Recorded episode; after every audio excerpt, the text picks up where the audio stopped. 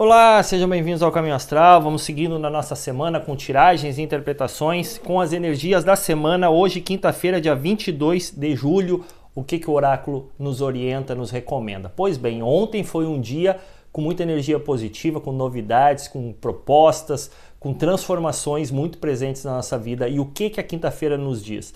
Muitas vezes a gente fica um pouco confuso, né? Uh, a gente acaba criando dúvidas quando há propostas novas, há novos caminhos, há, a gente tem que sair da zona de conforto e aí existem as dúvidas e essas dúvidas nos amarram uh, e podem trazer grandes conflitos para o nosso caminho. Pois bem, na quinta-feira aqui o oráculo pede para que você continue se movimentando. Não permita que as dúvidas te amarrem ou que os conflitos te impeçam e te façam desistir de algo que está muito presente, muito forte e algo que vai te levar à conquista.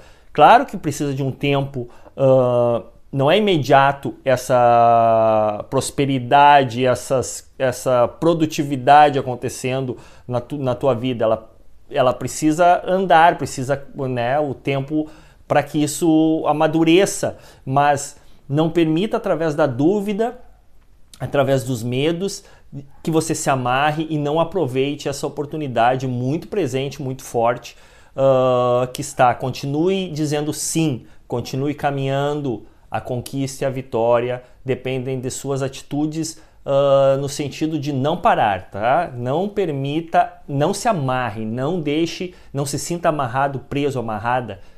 Flua, deixe fluir, que as coisas estão positivamente entrando num fluxo de transformação, como foi dito ontem, e de prosperidade como nos apresenta a Imperatriz no dia de hoje. Tá certo? Espero ter atendido às suas expectativas e lembrando que se você não é inscrito no nosso canal no YouTube Caminho Astral, por favor, se inscreva, ative o sininho, deixe seu like, nos siga no Facebook também na nossa página Caminho Astral e você pode escutar essas interpretações também no Spotify Caminho Astral. De segunda a sexta, sempre trazendo as melhores orientações do oráculo para você.